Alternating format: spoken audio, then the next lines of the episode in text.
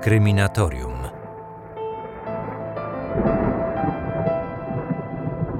Zanim zaczniemy historię wampira, mam dla Was mały komunikat. Dzień po premierze dzisiejszego odcinka wyruszam w podróż śladami zbrodni niewyjaśnionej zbrodni z 1997 roku. Bez wątpienia to jedna z najbardziej tajemniczych polskich spraw. Jest to również historia, która właściwie od samego początku istnienia kanału Niediegetyczne była proponowana jako temat na jeden z odcinków. W końcu podjąłem rękawice. Jadę w góry stołowe, aby tam na miejscu opowiedzieć wam o zabójstwie pary studentów, do którego doszło 22 lata temu odwiedzę słynny narożnik, czyli miejsce zbrodni. Zamierzam również pójść tym samym niebieskim szlakiem i odwiedzić miejsca, które przed laty odwiedzali studenci. Spróbuję na miejscu zebrać jak najwięcej materiału, aby potem opowiedzieć Wam o tej historii, zarówno w formie filmu na niediegetycznej, jak i w formie podcastu. Ale dlaczego o tym teraz wspominam? Ponieważ moją wizytę w Górach Stołowych będę relacjonować na Insta Stories. Jeżeli chcecie towarzyszyć mi podczas tej podróży, zachęcam do obserwowania profilu Kryminatorium Niediegetyczne na Instagramie.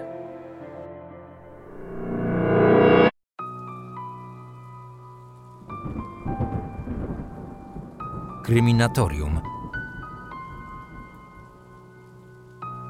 Dawno nie było na kreminatorium odcinka przedstawiającego sylwetkę seryjnego mordercy Tadeusz Einstein, czyli wampir Złowicza. Kim był, co go pchnęło do popełnienia zbrodni, czym się kierował. Prawie zawsze, gdy słyszymy historię o seryjnych mordercach, pytania tego typu automatycznie pojawiają się w naszej głowie. Zastanawiamy się wtedy, co musiało się stać w życiu człowieka, by był gotów zabijać niewinne i często przypadkowe osoby. Czy miało na to wpływ dzieciństwo, środowisko w jakim dorastał, czy może jakieś traumatyczne przeżycie z przeszłości? Tadeusz Einstein w latach 30. ubiegłego wieku dopuścił się kilku zbrodni wobec kobiet. Jeżeli kojarzycie starsze materiały na kanale Niediegetyczne, być może pamiętacie, że już raz o nim wspominałem, ale dzisiaj opowiemy sobie o nim znacznie bardziej szczegółowo. Kryminatorium. Otwieramy akta tajemnic. Tadeusz Einstein, urodzony w 1913 roku w Płocku. Nie znał swojego ojca, a matki nie pamiętał. Wie o niej tylko tyle, że została zgwałcona podczas przemarszu wojsk rosyjskich, a on jest niechlubnym owocem tego zdarzenia. Dziecko z gwałtu. Jego życie zapoczątkowała zbrodnia i jako dorosły człowiek również podążał tą samą zbrodniczą ścieżką, dokonując jednak jeszcze bardziej przerażających czynów niż gwałt. Einstein jako małe dziecko trafia do sierocińca w Łodzi, gdzie wraz z dwiema siostrami przebywał do 16 roku życia. Wtedy też ucieka z placówki i po kilkuletniej tułaczce po Polsce trafia do Łowicza, gdzie pracuje jako goniec. W wieku około 20 lat w mężczyźnie budzą się mordercze instynkty. Jego pierwszą ofiarą była 24-letnia Władysława Brzozowska, która zmarła w wyniku uderzenia kamieniem w głowę. Gdy odnaleziono jej ciało, Kobieta pozbawiona była butów, a jej pończochy były bardzo zabrudzone. Badania wykazały, że przed śmiercią została zgwałcona. Kilka miesięcy później, w maju 1933 roku, Einstein napada na Bronisławę, kobietę w podobnym wieku do swojej pierwszej ofiary. Bronisławę znaleziono jeszcze żywą na polnej drodze w Łowiczu. Na głowie miała liczne rany po uderzeniach ciężkim przedmiotem. Bronisława zmarła jednak tego samego dnia w szpitalu, pozostawiając śledczych z pytaniami, na które w większości nie znali odpowiedzi. Wiadomo jedynie było, że napaść odbyła się na tle seksualnym, na co wskazywało między innymi ułożenie ciała kobiety w momencie jej znalezienia. Młody mężczyzna nie przestaje polować na swoje ofiary. Kilka tygodni później trafia na dwie nastolatki, trzynastoletnią Anielę i Natalię, które próbuje wywabić do lasu. Jednak dziewczynkom udaje się ostatecznie wyrwać z rąk mordercy.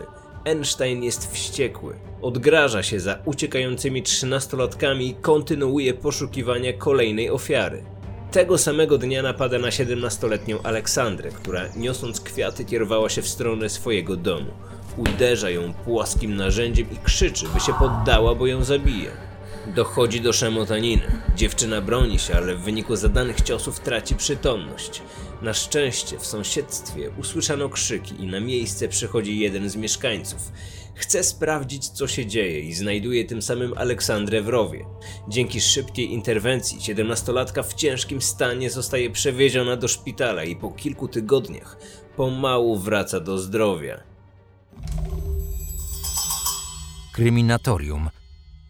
Tych kilka niedalekich w czasie wypadków sprawia, że o zbrodniach w Łowiczu robi się coraz głośniej.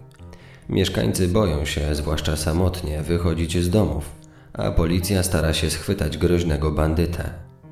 W wyniku obław zatrzymano wiele podejrzanych osób, jednak żadnej z nich nie udaje się postawić zarzutów przypisywanych wampirowi, jak już oficjalnie określa się Einsteina w prasie. W tym czasie do podobnej zbrodni dochodzi w okolicach Włocławka. Ktoś napada na Mariannę, morduje ją i okrada prawdopodobnie z produktów spożywczych, o czym świadczą rozrzucone wokół ciała puste koszyki. Zamordowana kobieta trzymała w ręku kępkę włosów zbrodniarza, więc na pewno doszło do jakiejś szamotaniny i próby ucieczki. Niestety nieudanej. Okoliczni policjanci zastanawiają się, czy sprawcą morderstwa jest ta sama osoba, która niedawno grasowała w Łowiczu. Jesteśmy wciąż w tym samym 33 roku. Pewnego lipcowego dnia w centrum Włocławka do policjanta podbiegają dwie dziewczynki, które stanowczo proszą o natychmiastowe aresztowanie wskazanego mężczyzny. Dziewczynki twierdzą, że zostały przez niego uprowadzone i prawie zgwałcone. Na szczęście udało im się w porę uciec. Einstein w tym czasie próbuje zbiec, jednak przy pomocy zaaferowanych przechodniów udaje się go w końcu zatrzymać. Policjanci przesłuchują tego niechlujnie wyglądającego mężczyznę i ku ich zdziwieniu okazuje się, że jest to prawdopodobnie ten sam osobnik, który poszukiwany jest w Łowiczu. Einstein skonfrontowany z dziewczynkami z Włocławka w końcu przyznaje się do morderstw i zeznaje – Wychodziłem na miasto przeważnie wieczorami. W kieszeni zawsze miałem przygotowany ostry kamień. Czatowałem na młode dziewczęta, które ogłuszałem uderzeniami kamieniem w głowę. A gdy już użyłem, biłem dalej kamieniem po twarzy, aby żadna mnie nie zdradziła. Po zbrodni chodziłem wszystkimi ulicami, aby zatrzeć za sobą ślad.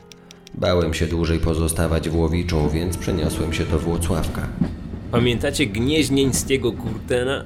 Cóż, wampir z Łowicza także porównywany jest do mordercy z Düsseldorfu. Widocznie zbrodnie w sąsiednim państwie odbiły się tak szerokim echem, że polska prasa przez pewien czas będzie doszukiwać się podobieństw wśród krajowych przestępców.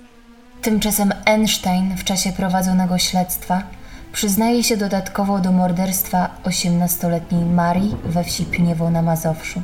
Oznajmia, że jego postępowanie kierowane jest zemstą za matkę która została zgwałcona przez rosyjskiego żołnierza.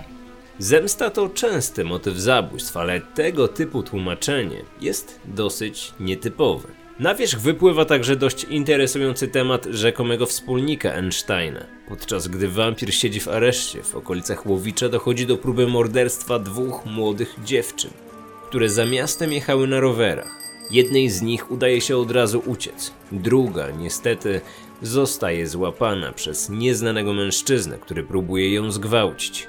Na szczęście po jakimś czasie i jej udaje się wyrwać i uciec. Sprawa zostaje zgłoszona na policję. Natychmiast wszczęto pościg i ujęto 23-letniego Kazimierza Banaszkiewicza, którego z jakichś względów powiązano z Einsteinem.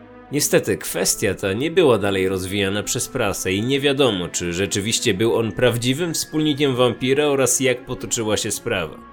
Podejrzewam jednak, że gdyby faktycznie było coś na rzeczy, moglibyśmy bez trudu znaleźć kolejne wzmianki o Banaszkiewiczu, ale jeżeli temat ucichł, Einstein najprawdopodobniej działał w pojedynkę.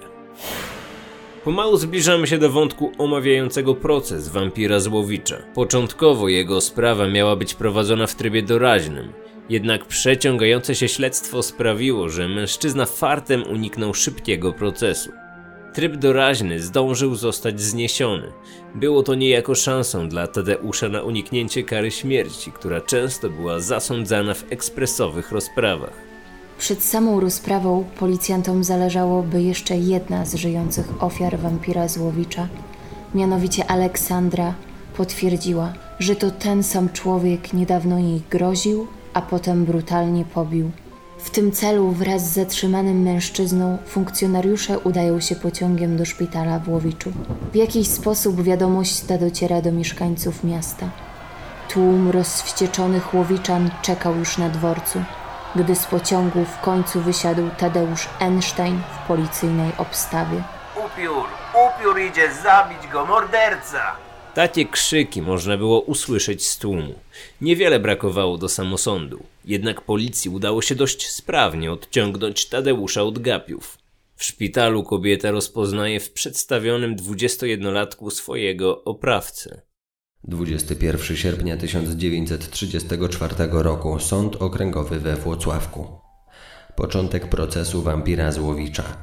Einsteina oskarża się o dokonanie czterech bestialskich zabójstw w Łowiczu i piątego w okolicach Włocławka. Do rozprawy powołano około 40 świadków. Wszystkie swoje ofiary morderca gwałcił. Napadał on przeważnie na młode dziewczyny od lat 14 do 18. Grozi mu kara śmierci.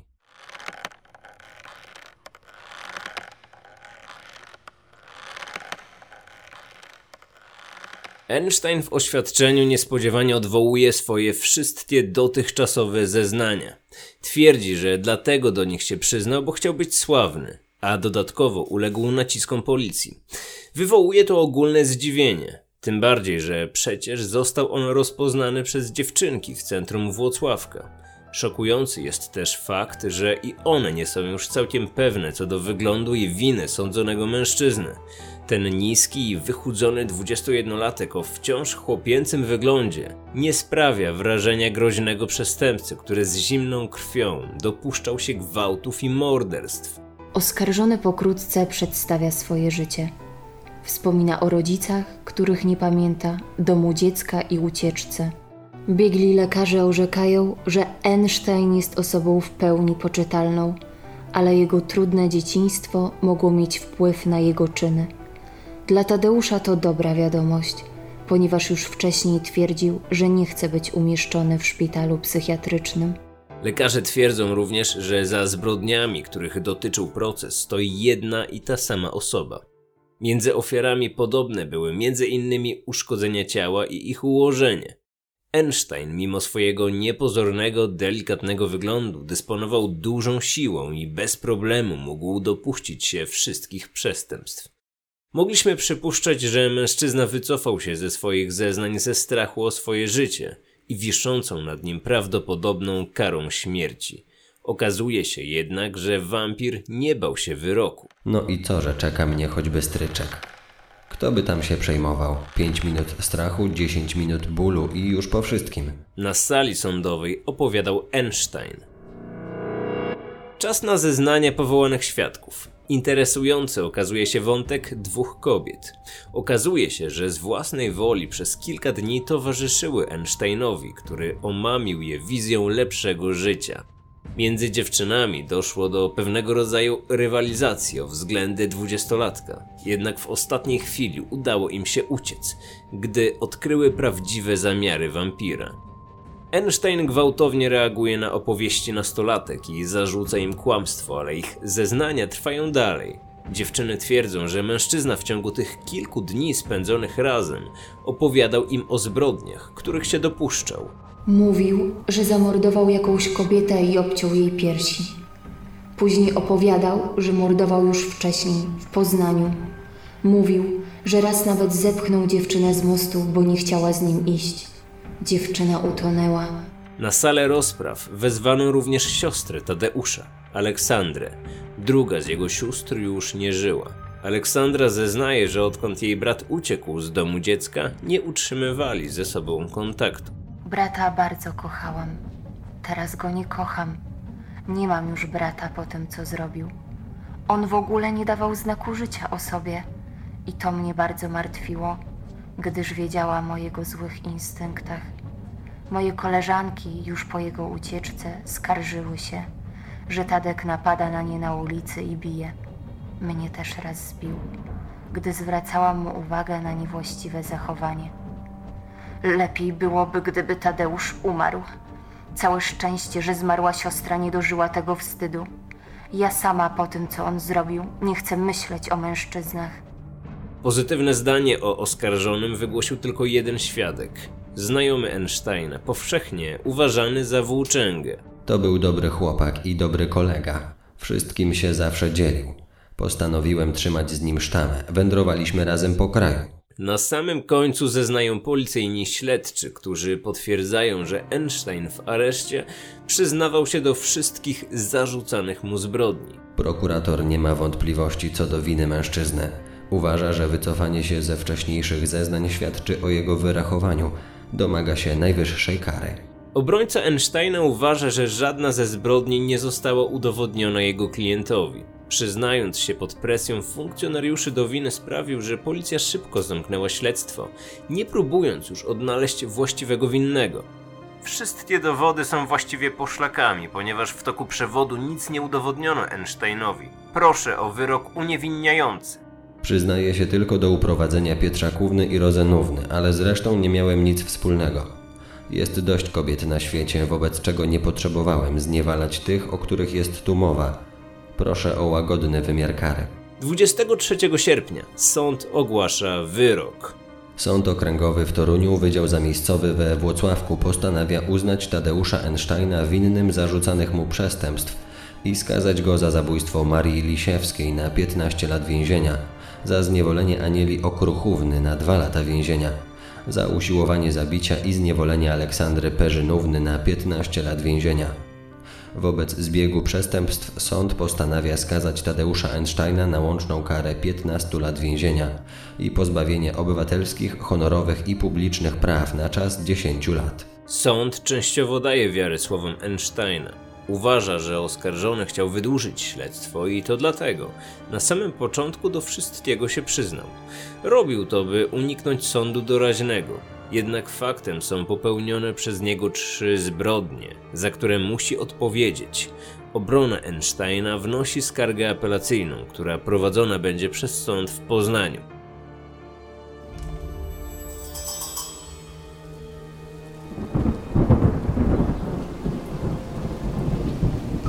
O ile o pierwszym procesie Einsteina było w kraju głośno, tak o rozprawie apelacyjnej mało kto wspominał. W jednej z gazet możemy przeczytać, że w połowie grudnia 1934 roku w opustoszałej sali rozpraw w poznańskim sądzie ogłoszono wyrok podobny do tego z Włocławka.